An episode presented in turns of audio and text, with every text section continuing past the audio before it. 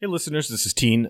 Just wanted to give a brief introduction to this pod because it's a little bit of a longer one. It's a bonus pod, but we're going to put out a little bit of a longer preview of it. So it should be about 25 or 30 minutes of something. The whole thing is like an hour 40.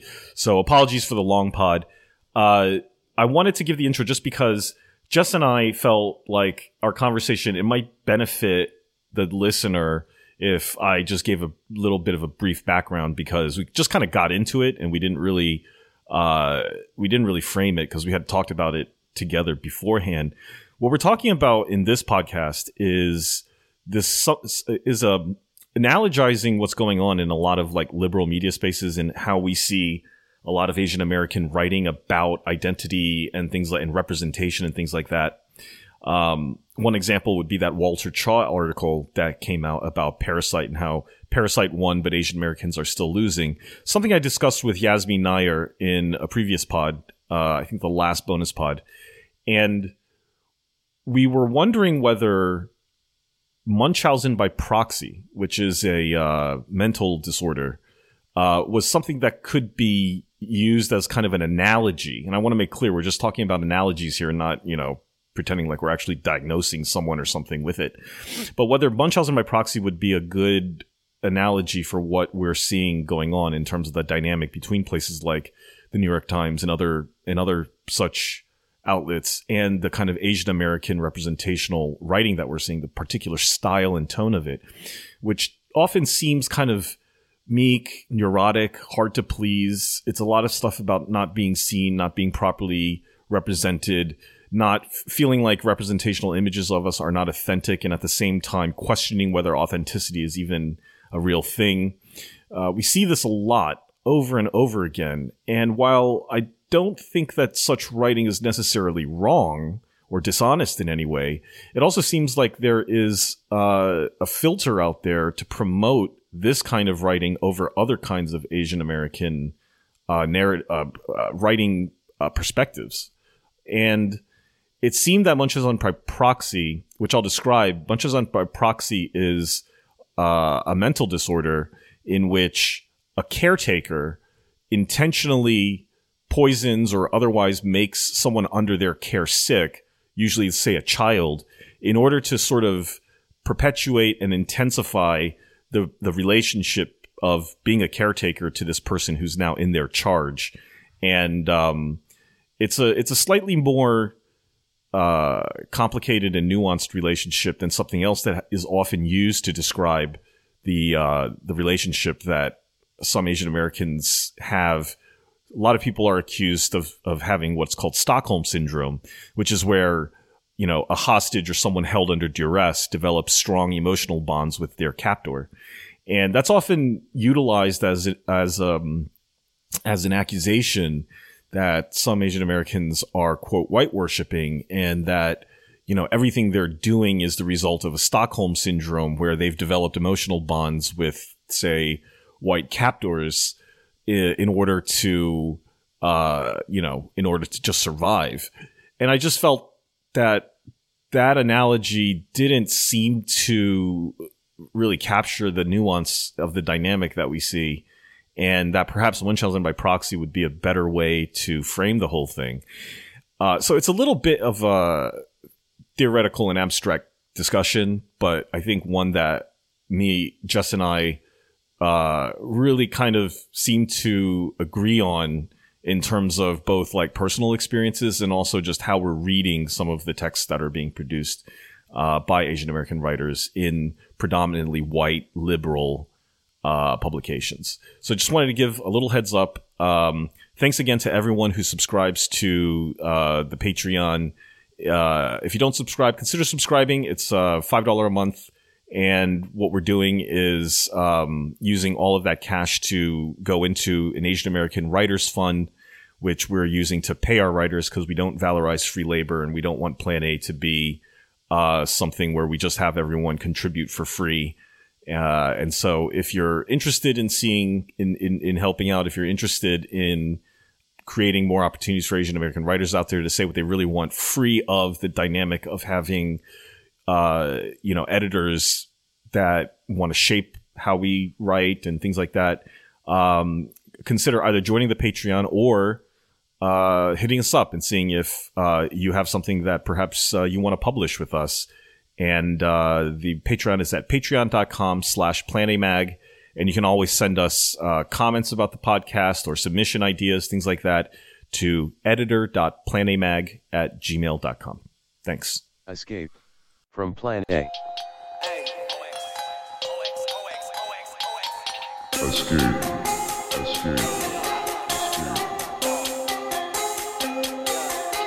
from Plan A.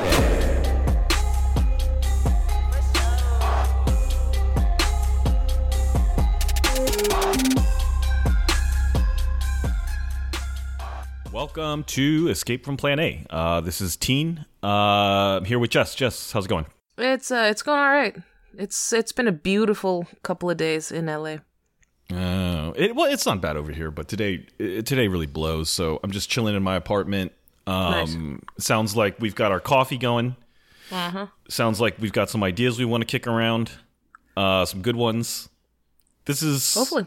Yeah, so this will be a pretty... Yeah, lately we've been pretty chill. We've been pretty informal about pods and stuff, and I feel it's good. So, what's on your mind, Jess? Well, I think this is a jam session. So if we had any kind of theme going through, this would be like a Plan A jam session. Sweet. I don't really have any like thesis to really expound on or anything. But I think this is picking up from where you left off with Yasmin Nair, who did that. It's one of my personal favorites. When the two of you talked about a week ago. Oh yeah, Yasmin's great. To anyone listening to this, you should really check that one out if you haven't. That was a really fun conversation. Yeah, which would require you technically to join the Patreon. So join the Patreon because we use your cash. Yes. We use your cash to go pay Asian American writers for. Mm-hmm. Yeah. No. Anyway. Yeah, so what got me started on thinking through what we're going to talk about today is a thing that you guys had touched on in the pod that you guys did, which is talking about Munchausen by proxy. Although you guys didn't name it as such, you were there in the conversation. Maybe you want to put some context around that. Yeah, we were talking about. Oops, sorry, I just hit my mic. We were talking about this sort of like, I call it like wet noodle writing, or some people call it mango, like this sort of really sort of limp-wristed kind of Asian American writing that seems to get published in places like the New York Times.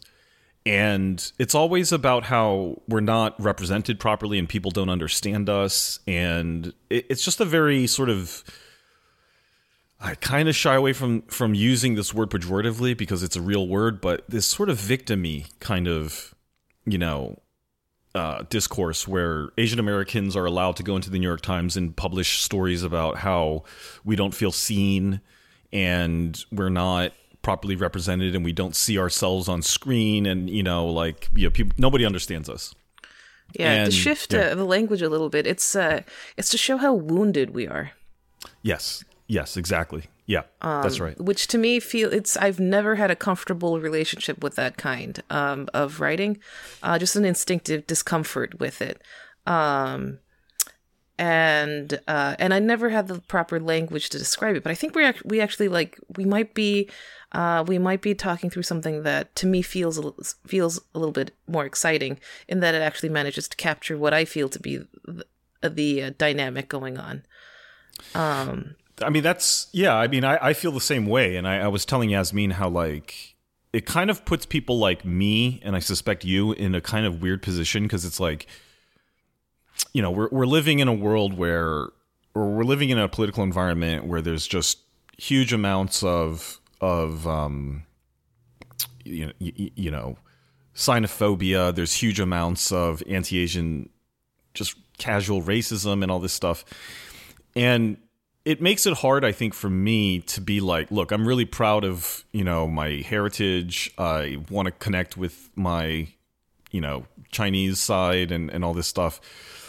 But for someone who wants to be more identified with, like, the culture they grew up with, that it kind of puts you in a bin with people who automatic, because of the nature of like the kind of voices that are promoted out there, it kind of requires you to assume a sort of victim stance. Yes. And, you know, and I just, it's kind of sucks because it's like, I don't really feel aggrieved in that sense. I mean, I get it. I'm not saying they're wrong, but like that doesn't form the core of why I'm interested in maintaining some connection with my Chinese side. It's not because I feel victimized. I just prefer it. Does that make sense? Or it does. I mean, it takes away the language to talk about it because by putting yourself out like that, there's almost an understanding, an impression of defensiveness that comes through as a result of this collective body of work that has come before. You know, like that you see that this is a defensive mechanism as opposed to a legitimate, as opposed to a healthy stance. There's something there. You just need to like, tell me about it. Tell me about your pain. Tell me about how much you hurt. Oh God. That's always the position. It has to be talked about. It. And the New York Times op-ed that you guys discussed, to me, like I'm sort of used to it by now. Like I feel like I've developed some skin. So it doesn't really annoy me. This one in particular, seemed just extra bad. I mean, it was published like the day after the Oscars. Yeah, it was like ready to go. I mean, yeah, this guy had this locked and loaded the day after the Oscars. This must have been written. I mean, like, was this shit written before Parasite even won? That's what I felt. It kind of makes you wonder. Yeah. Like it's like those like how I know all news establishments kind of have this body of like obituaries, stock obituaries for major public figures. So if one of them happens to die, this is how they're able to put out a statement so quickly. Yeah, it's like a box. It's like those boxes of T-shirts of like San Francisco 49ers Super Bowl champions. But they didn't win, you know. It was like written just in case, break open in case Parasite wins Best Picture, you know, that kind of thing. Yeah, it definitely. So I have to imagine like parallel op-eds that were written, one in case it did and one in case it didn't, and I feel like both of them would have been equally downers. But it won, and this is the one that gets put out. And my beef with this one is that it's okay. Look. Parasite just won the Oscars. On a platform like the New York Times, what is the most likely? That is like the day when most people are likely to click on a piece written by and for Asians and about Asians. That is like the time. I'm sure this op-ed got huge engagement as a result of that. People are going to be curious about this. They're going to want to read. People who might not normally know or give a shit about Asian Americans in the country are going to be primed to click on this shit. And what is embedded in that? Look at the message that's embedded inside that op-ed. This was what we put out there to represent some collective psychology. It was disgusting. Yeah. It paints us as these sulky, wounded, unseen, invisible. I mean, there's no real thesis either. And you did a great job unpacking these contradictions that are embedded in a piece like that. And it just kind of gets put out there. It just looks like complaining. And it's I think there's a circularity to it, right? Like we were talking about how, like, embedded into these sort of canonical Asian American representational pieces. There's just inherent contradictions like, well, the farewell was something that was more authentically Asian American. So it holds up this concept of authentic Asian American. But then at the very same time, it has to say, well, you know, we can't be represented because we're so diverse. Meaning, like, we want representation, but on the other hand, no representation will ever represent authenticity. And it's an inherent contradiction. That is, I think you've used this phrase crazy making in the past, and I think that's what it is. It is crazy making because it is self-contradictory, and yet that forms the core of Asian American representational discourse, and it just is a never-ending loop. And I've noticed that a lot of stuff that I see online, and we talked about the WMAF discourse that it's also a kind of never-ending loop. If you watch it long enough, you'll start noticing periodicity to it, and it just keeps wrapping around and wrapping around.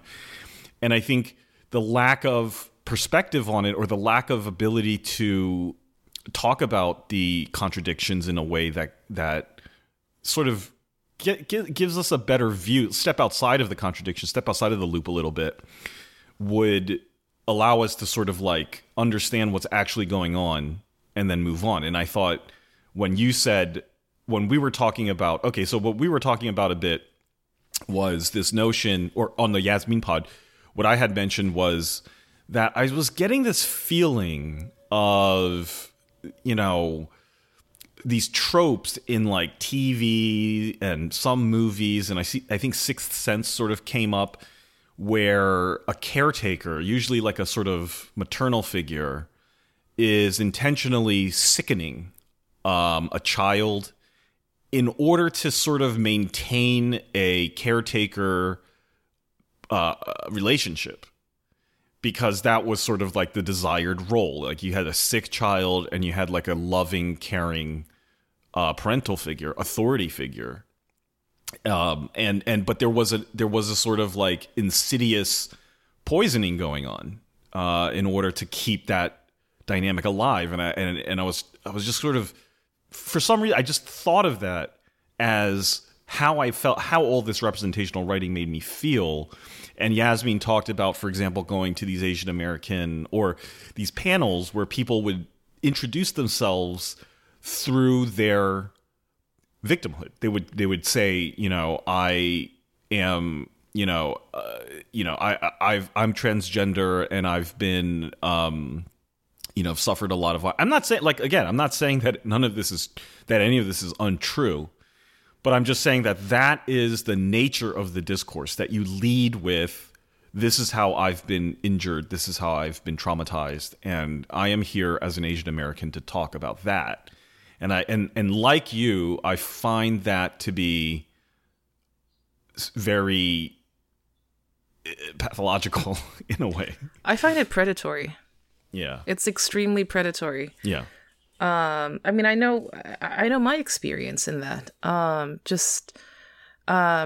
remember taking a creative writing course at Harvard, incidentally. And just not being familiar with, you know, the tropes of Mango, I just didn't know how to behave. And I think this was a pretty good, like, crash course. I know the kind of writing that got me good feedback. I know the kind that got me bad feedback.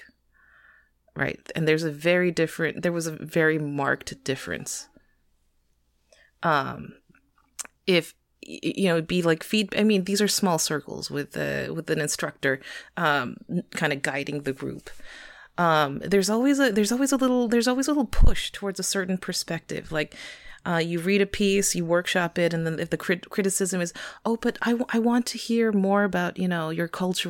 Mm. Like, bitch, I grew up in California. Yeah. You grew up in Iowa. Yeah. You tell me who actually has a grip on what American culture is about.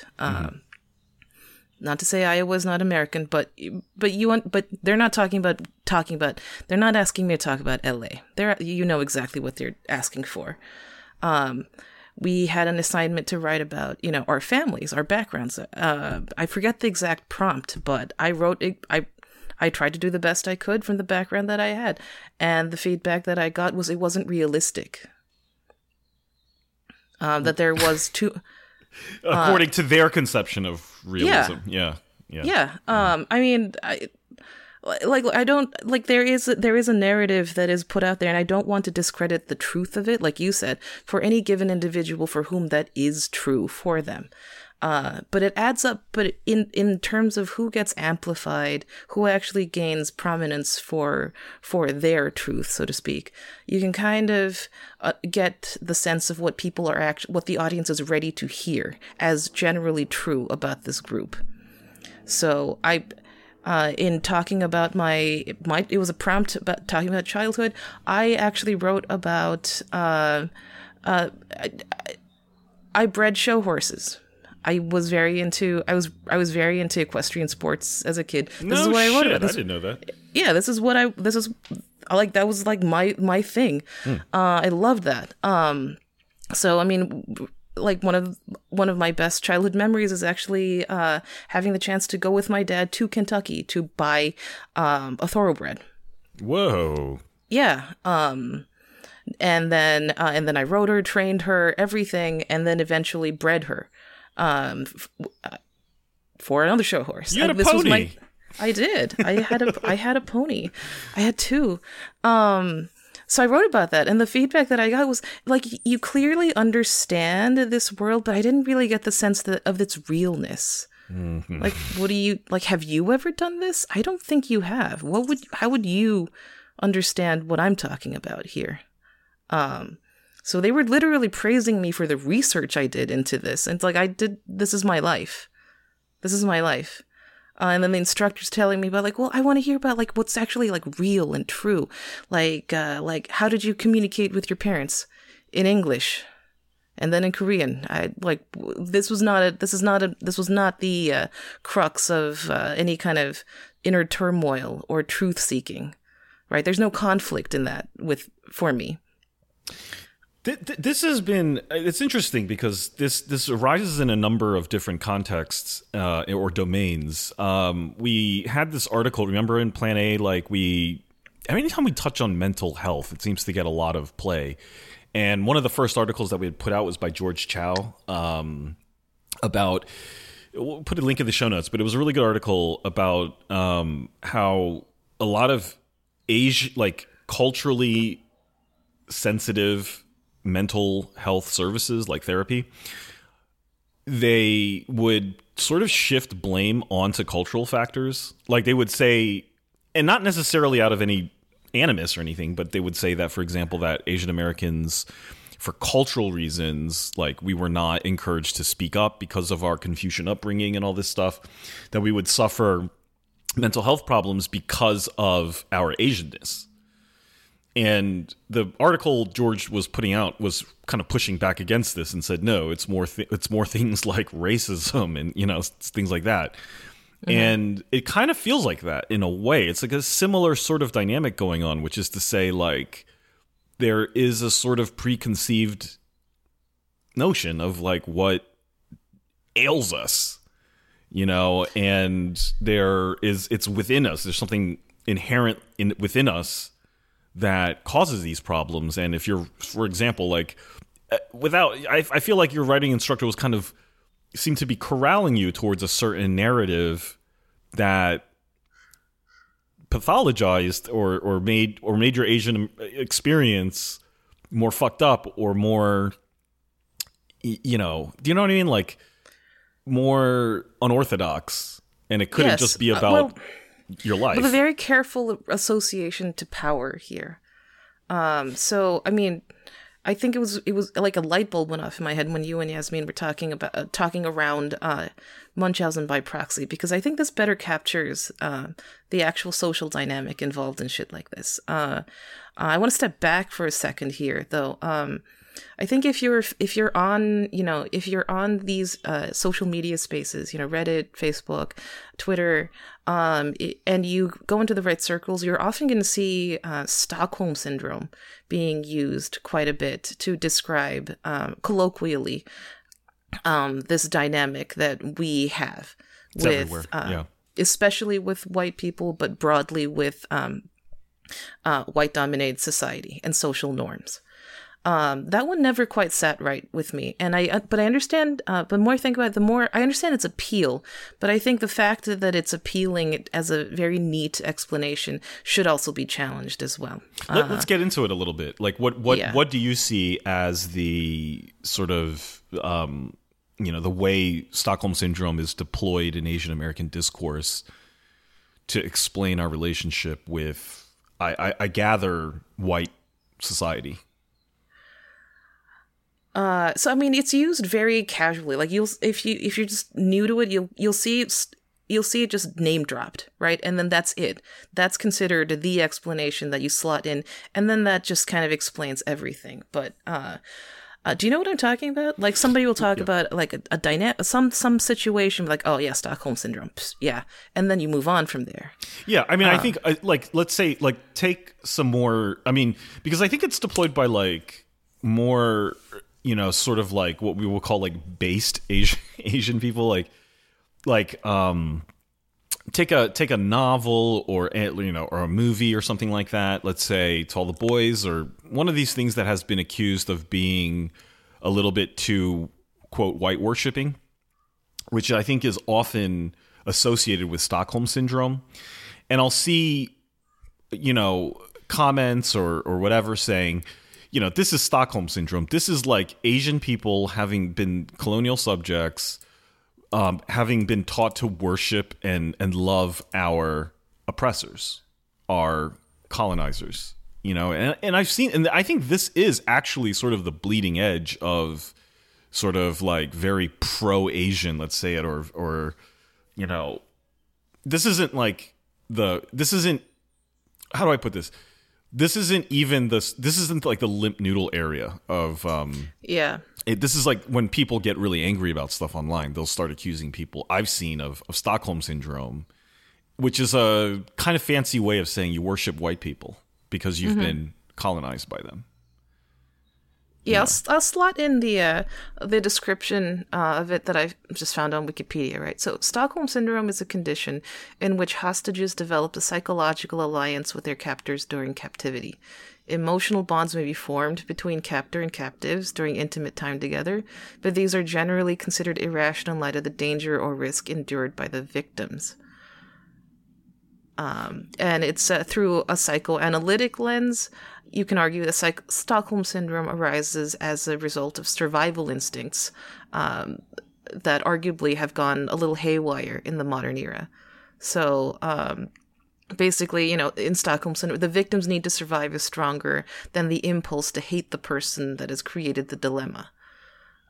So it's still a self-protective psychological phenomenon, which is by no means like accepted as common knowledge among mental health professionals. I was surprised to find out. Yeah, and I think I was in discussing this with you after that Yasmin pod. Like I started to feel like Stockholm Syndrome is actually the cover story to some extent because, and this goes way back. I remember like. The very way back, like the origins of even me like doing pods and stuff was when we talked with Liza about this. And I remember we did a pod about WMAF because I was like, this topic's huge. And we talked with someone privately after that podcast. I won't say who, but, you know, someone who's like big on Asian American online discourse, not associated with us. And I was bringing up the point that, you know, a lot of, you know, every time I talk about this, like, especially like, say, in the Filipino context, that immediately it goes back to notions of white worship and colonized mentality. And I was making the point, like, I don't think that we're talking about, in this case, you know, a colonized dynamic. That's not like that, you know, it's a nice way to graft on a certain historical narrative onto, you know, WMAF relationships that we see, particularly, let's say, Filipinas and white men. Mm-hmm. But that's not, I mean, maybe in some cases you'll see like, you know, a war bride or something. I don't know if that still happens or not, but like, that's not really what's going on, but it's so accepted. And I was getting a lot of pushback in that conversation to say, like, I was overlooking the way in which historical mentalities bleed into the modern times. And so I felt like, and there was a that's Stockholm Syndrome, right? That, you know, you end up worshiping your oppressor, and it just didn't seem accurate, but it was close enough that it provided, and it was radical enough in a sense to be pretty accepted in a way to say, like, that's basically what's going on. You're worshiping your colonizer. And if you look at the white man, you should see a colonizer and an oppressor, and what you are is a victim. Mm-hmm. And I was like, well, what's the... It's incomplete. And yeah. I'd say the allure for if you're pushing a particularly a political angle to an analysis. I actually understand the appeal of something like Stockholm Syndrome because it's very binary. It's very black and white. There is no gray area here. So in Stockholm Syndrome, the players are very clearly defined. There is no overlap, right? There is hostage and the captor, right? So broadly, in this case, it would be the colonized and the colonizer. That's it. It's a binary. So I understand that it's a very simple, stark. Maybe it's more useful as a rhetorical tool, but it's not an analytical tool, because, look, this is not the world we live in. Can you really divide these two? Can you really divide these two pools of people that cleanly? You can't.